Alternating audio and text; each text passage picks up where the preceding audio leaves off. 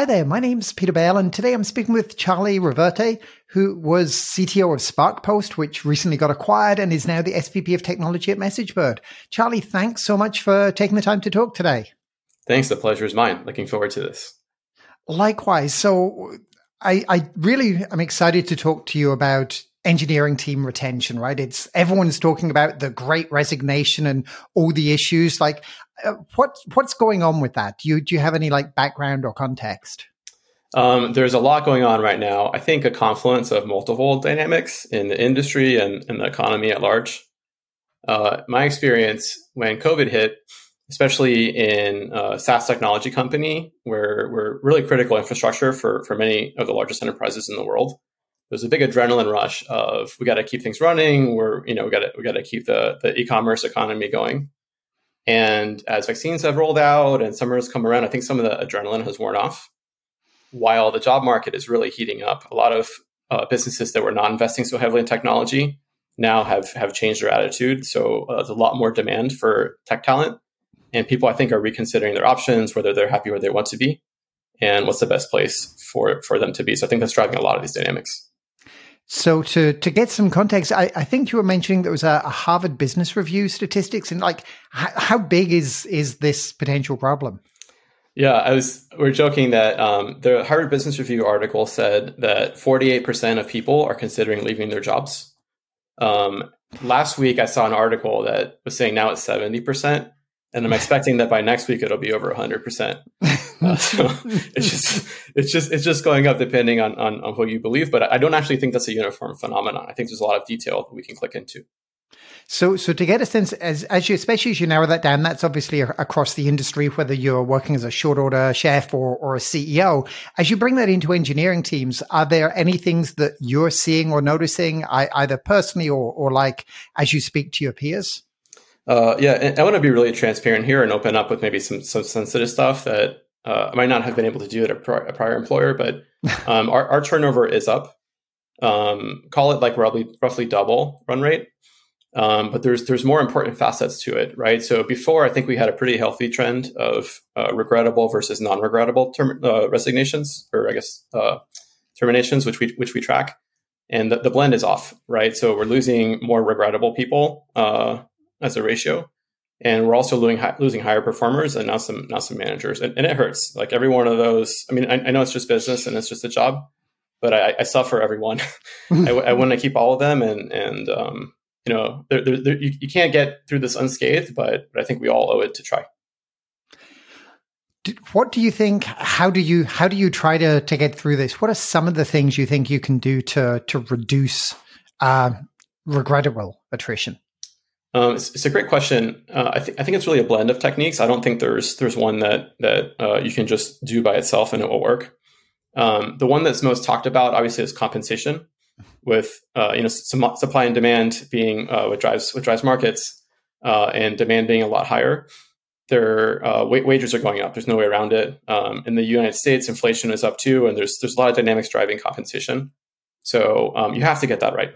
Um, we have to get that right. That's we're running an internal process on that right now, and it's something that um, you, you, have to pay people what they're worth. You have to treat them fairly. You have to show them in in, in real terms that that that they have value to your organization. Now, maybe um, just to dig into that piece for a little bit, because I know there's a lot of pieces to this. Uh, how do you do that? Is it firstly, do you only hire in, in certain geographies, or use open to a, a remote team? We so that's a great question. We actually have to transition to full remote forever. Um, we wow. used to have half of our engineering team, or roughly half of the company, was in the Washington, D.C. area in mm-hmm. Columbia, Maryland. And then we had people in San Francisco, uh, Omaha, Denver, Kansas City, UK, Canada, sort of spread around from various expansions and acquisitions. And when COVID hit, we decided to go fully remote forever. So, a couple of key changes. We, um, you know, I think the idea of location based compensation is gone, is done. Um, well, so let me dig into that because that, that's yeah. another piece, right? So, um, so I've seen various strategies. One is, is a very straightforward one. We pay everyone San Francisco rates, right? Which is yeah. great because you can suck up the best talent anywhere that isn't the Bay Area. Then another one is, well, you know what? We're going to give a, a small discount. We can't afford San Francisco across the board, but we'll do 20% below that, but you can live anywhere. And then the next one is, well, every time you move home, you have to send us a new zip code and we're going to let you know whether you, we're going to take money out of your next paycheck or add some more. So where, where do you sit on that spectrum and why? Uh, so I don't actually start that conversation with the price tag. That's like when you go to buy a car and the salesperson says, "Hey, well, what's your budget?" I'm like, "I'm not telling you." you know, I, I, think it's the wrong approach. I, to me, it's much more of a value play. Um, so I believe in hiring better, uh, better and smaller teams, if you will. If you think of like a Metcalfe's law, right? Uh, mm-hmm. Uh, the more people you have, the more coordination overhead there is. So I, I, I believe in building teams that are high, higher impact people. Uh, you know, fewer of them for the same budget that doesn't mean you only hire senior people. I think it's very important to have across the, the spectrum of experience to broaden there. But but to me, it's it's less about benchmarking on some offset of San Francisco, and instead looking for national wages. Um, so SparkPost has been around a long time. Um, I, I, might talk about this in differential terms to what we used to do. I think it was a common compensation strategy for location adjusted pay in distributed businesses, and now everyone is in a national talent market. So I, I, think that's gone. The idea that you could like discount somebody based upon being in a low cost of living area is gone. So now we um, we we adjust to market like national market rates, um, but also like symmetrically. And, and no, no offense to any of your listeners, we we do not actually actively source for recruits anymore in San Francisco and New York and some of the higher cost of living areas. Um, there's some really amazing people there. Um, some of them have moved out, some of them have moved in. But for us, you know, really thinking as a remote first company, it's not the right strategy for like how am I trying to build shareholder value with my opex, right? With my R and D budget, I want to get the maximum impact. And it's tough, right? And it's I always hear the people who say, "Oh, we're competing against Facebook, Google, Netflix, Apple for talent." I'm like, really? You're paying three hundred a year for your engineers? it's like, and most of them, well, no, like one twenty five. I'm like, yeah. good luck. And and I'm not saying that you can't compete on other factors, which we'll, we'll come to in a bit, but I, I think it's a fiction for most companies to say that they're going to outcomp Facebook or Netflix or, or Google. Yeah, and and I don't want to work there right? There's there's I, I would already be working there if I wanted to, you know. So there's there's different things that I value in a job, and I need to get paid appropriately, and and mm-hmm. all of our employees need to. But there's a, a I think a total picture that uh, we, we can talk about. Yeah, so so let, let let's open it up to that that total picture, which is once you start going beyond comp, what do you think are some of the the things that you do to to retain talent uh, during the Great Resignation? Um, it's a great question. Um, so we're we're all different, you know, but also we're all humans, and we have a lot of the same needs. Um, so we all want to uh, be pushed and be challenged and, and grow, right, and, and gain experience, uh, recognition. We want to be part of a winning team. We want to be treated fairly, be valued by our colleagues, get exposed to new ideas, all, all those sorts of things. Um, I don't know if you're familiar with the. It's called the BICEPS model, but it's a oh. nice. Um, I'll, I'll, send you a link so we can post it. But it's yeah. a nice model of sort of some um, uh, core core human needs that's relevant to this type of conversation that we should look for how to how to how to solve for. Um, but if I can kind of pull it all around one idea, it, it's about growth, growth, growth for each individual, right? Um, I, I, think one, once you're paid appropriately, um, you know, incremental pay beyond that doesn't really it doesn't really have a lot of uh, return in terms of morale, motivation, longevity. Well, it's um, hygiene, not a motivator, right? It's something that if you get it wrong, you lose people. But if you get it more right, that doesn't inherently keep people there. And worst case, it might, might keep the wrong people there who really don't want to work there, but just can't afford to give up the comp. Yeah, yeah, exactly. You, you may have heard of a story where there were some experiments done uh, to try to get more blood donations and blood drives. And mm-hmm. they started paying $20 or whatever and they actually saw the rate uh, crash because you took something that had intangible value of saving a life, you know, like unpriced good, and mm-hmm. now you mm-hmm. said it's just twenty bucks, and now, like now you're just doing it for the money. And, and it's um, like, look, an hour of my time plus half an hour. It just it just doesn't make sense for a lot of yeah. the people who would otherwise are donated. Yeah. So what I will say is like it's uh it's it's about growth for every employee, right? It starts with what are their goals. You know, it, it's obvious in an interview process that the company wants to get what the company wants but we don't spend enough time about what does the employee want.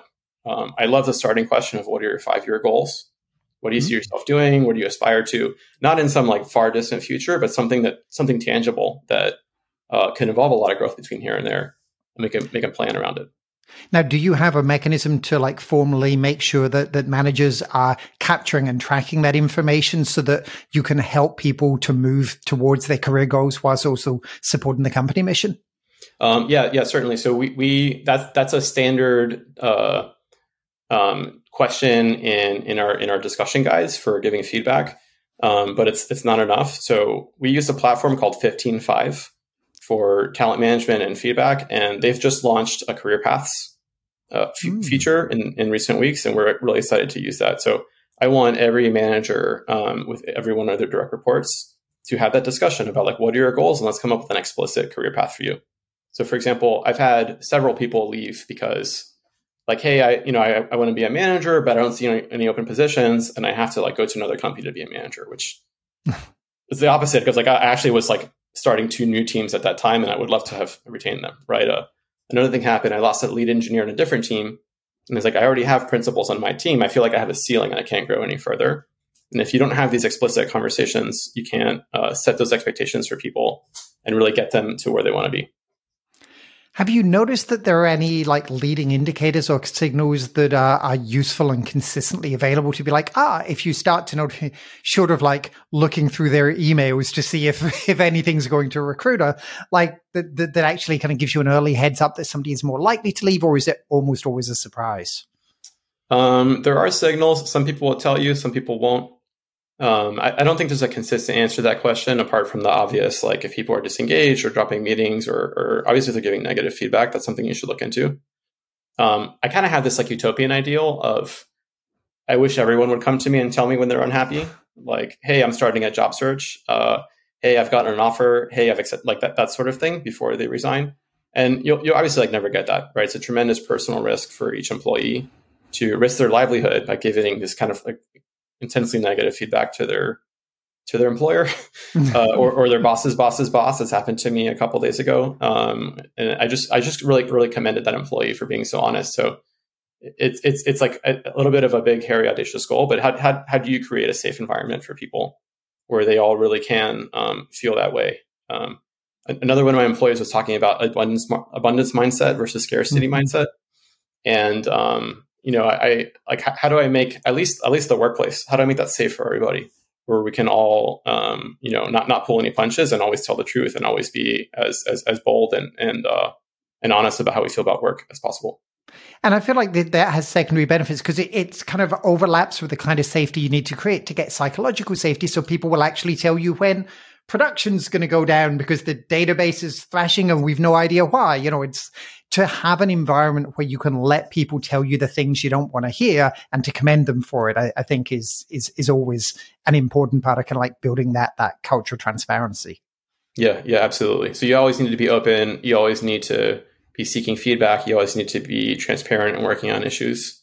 Um, one one thing I've gotten from people that surprised me is feedback about how often I say the words "I don't know," and I didn't even never even realize that I say them. You know, it just kind of like like happens, and I, I it's it's forgettable, and and like I feel like in Western leadership culture, there's this pressure to always have the answers, and even if you don't, you have to fake them and always have a response.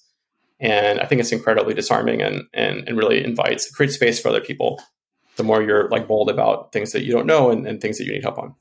And it allows them to show that same kind of vulnerability. Like, we don't have to have the answers. We just have to work together to figure them out. Exactly.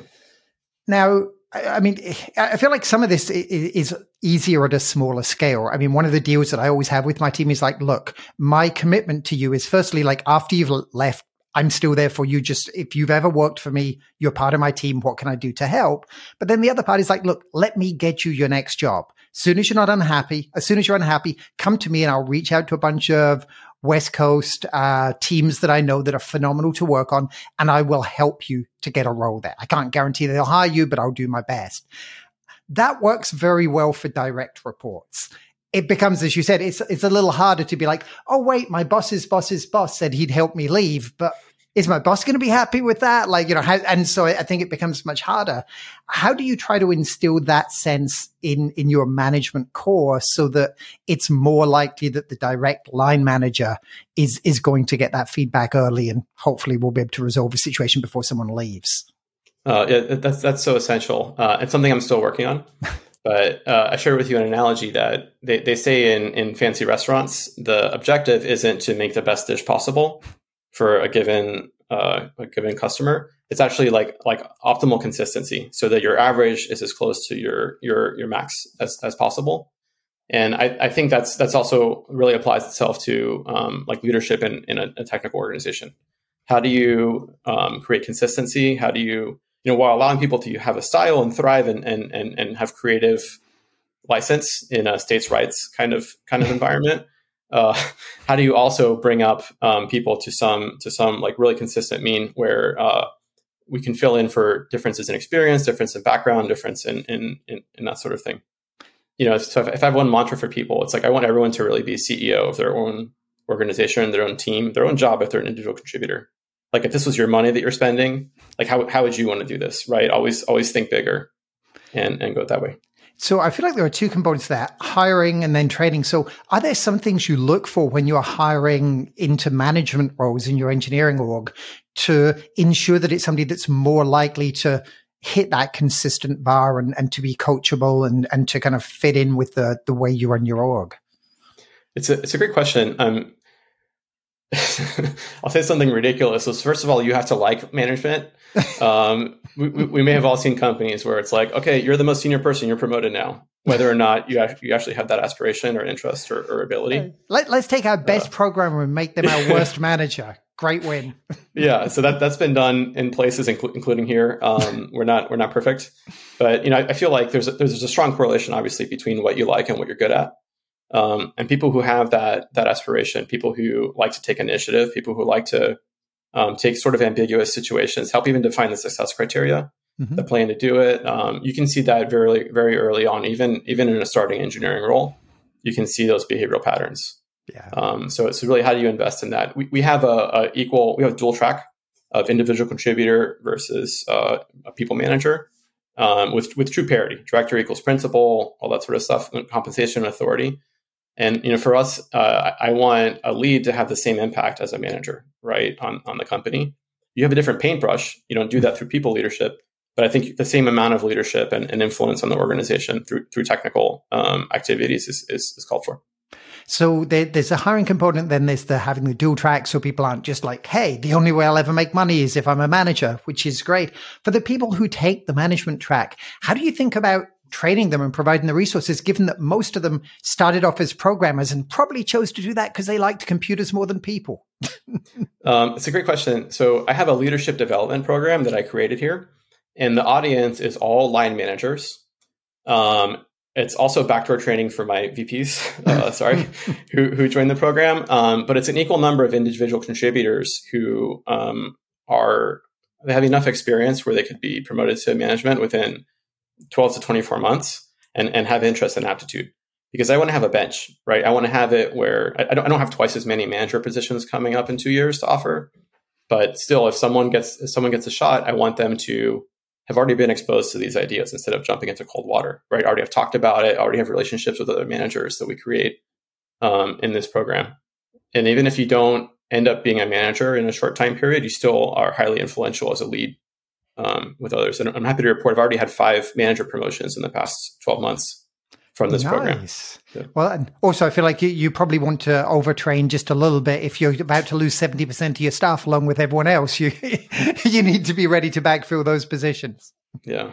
This um and and this this this growth mindset that I'm talking about for individual career paths, it's not just a soft a soft squishy thing. Mm-hmm. It's it's hyper rational, right? Because the more you can develop your skills and experience today, the faster you can do that it pays you the rest of your life. You'll be in that next position faster. You know, it has it just accrues dividends for for the the whole rest of your career, and it, it makes perfect sense why someone would value growth over like an incremental dollar today once they're paid appropriately. All makes great sense. So I, would love to just hit the other side of this. Everyone talks about the the great resignation and the challenge that there are indeed many people looking for new roles. I mean, there, there's simple stuff, right? There's there's the fact that the comp is out of whack in some places, especially now there's a labor, national labor market which has changed. There's the fact that people didn't want to quit their job while COVID was a particularly, you know, while, while we are in the early stages of the pandemic and people probably craved security rather than risk and adventure and opportunity. And uh, there's also, I think, a lot of people have been been locked in their own, you know, four walls for the last year and a half. Have probably rethought some of their life priorities.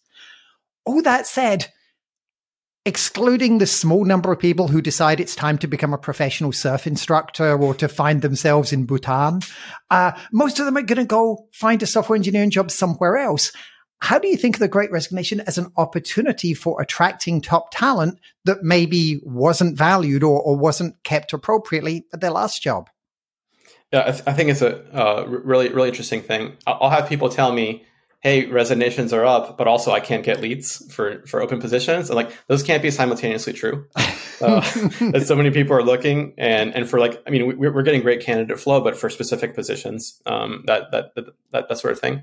So yeah, I, I really think um, putting your values forward as a business is is one of the most important things that you can do. Right? What what makes it great to work there? Why you know we have very long tenure of employee base. Like, why is that true? Why, why do why do I love it here? You know, I, I took over a fifty percent pay cut from Oracle to take my job here, and it's it's because of the team, the opportunity, um, the, the, mission, and and and all the raw ingredients we had here to really um, execute on the business. It feels like in many ways, it feels more like it's almost like a dating experience, right? Where finding the right company isn't so much that this company is better than that, but it's better for you because it's, it's a mission you care about. It's a culture that reflects yours. It's a place where you feel that you're represented and that, that you can fit in comfortably. Uh, how do you, how do you get that story out? How do you find all the people who are busy resigning elsewhere and let them know that, that you might be a, a good place to hang out? How do you think about creating those kind of attractors? Um, it's easy if you're a major brand, a uh, well-known technology company. Uh, we are not that. So we send over 40% of all the world's business to business and business to consumer email, like literally uh, almost a majority. And SparkPost, I think, is pretty much a sleeper brand as a, as a hiring as a hiring brand. So um, you know, f- for us, it's, it's, different for every company, but for us, once we get that initial conversation going and, and break the ice and people see um, really, really the scale of our business, you know, how critical we are for, for the whole economy, um, the, the talent, the technology, the scale that we're operating at, like sending well over a billion messages every day. Um, you know, there's, there's a lot of really exciting reasons to be here. So, so I, I think it's about um, understanding why people work there in the first place, and then and then packaging that, helping, helping communicate that out to the market. Have you noticed any changes or have you thought about any changes to your hiring processes? Because I mean, you certainly don't want to like rush out and get the wrong people. Uh, but at the same time, I'm still hearing uh, companies that are like taking six months and you know eight interviews to to get a candidate, which presumably they are selecting for people who have no other job options, which may or may not be the best way of hiring the the, the next your next engineer. Uh, uh, anything you've been changing over the last few months as you've thought through this? Yeah, absolutely. We, have had to really step on the gas. Um, it was it's easy with in-person interviews to schedule all the interviews in one day with a candidate on site. And then I think people got really really lax where it's like, okay, well, whenever it fits into my calendar, we'll spread interviews out over two weeks, and that's the best way to lose ca- to lose candidates.